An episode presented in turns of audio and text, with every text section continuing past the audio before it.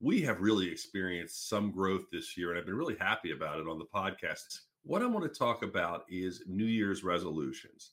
I don't know about you, but you know, I make resolutions every year, and frankly, I don't think I'm very successful despite my best intentions. So I thought, why don't I look at resolutions like I look at everything else in health? Look at the studies, look at the literature. So I did. And I found that back in 2020, there was a really good report which looked at the hard numbers. The first thing is if you make a resolution, according to this report, and it's a pretty good one, 77% of people are successful after one week. That means like 23% have already failed. If you go out a month, it's 55% are still hanging in with their resolution.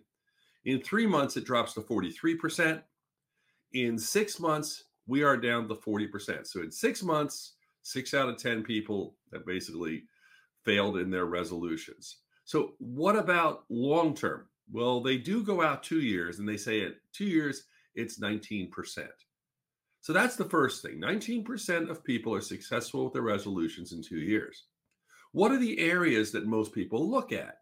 Well, the biggest areas are physical health. That's not surprising. That's diet, exercise, lifestyle interventions. The next is interpersonal relationships. The third thing people look at is personal growth. Like, are they happy? Uh, do they feel fulfilled? Those sorts of things.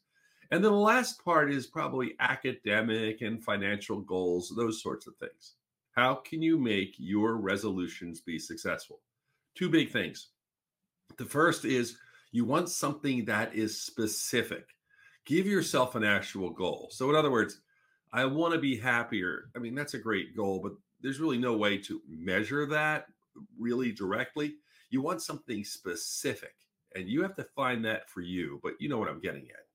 The other thing is you really need a time period. You don't want a vague, open ended thing. Like, yes, I do want to be happy for the rest of my life. Yes, I want to eat properly for the rest of my life. If you put down those specific time frames and and you really are dialing in on it, you have a greater chance for success.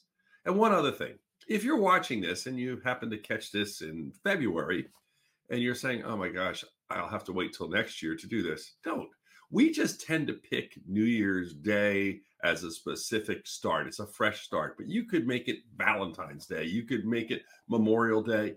Just pick something, get moving, but understand the keys to success because we're all very much alike.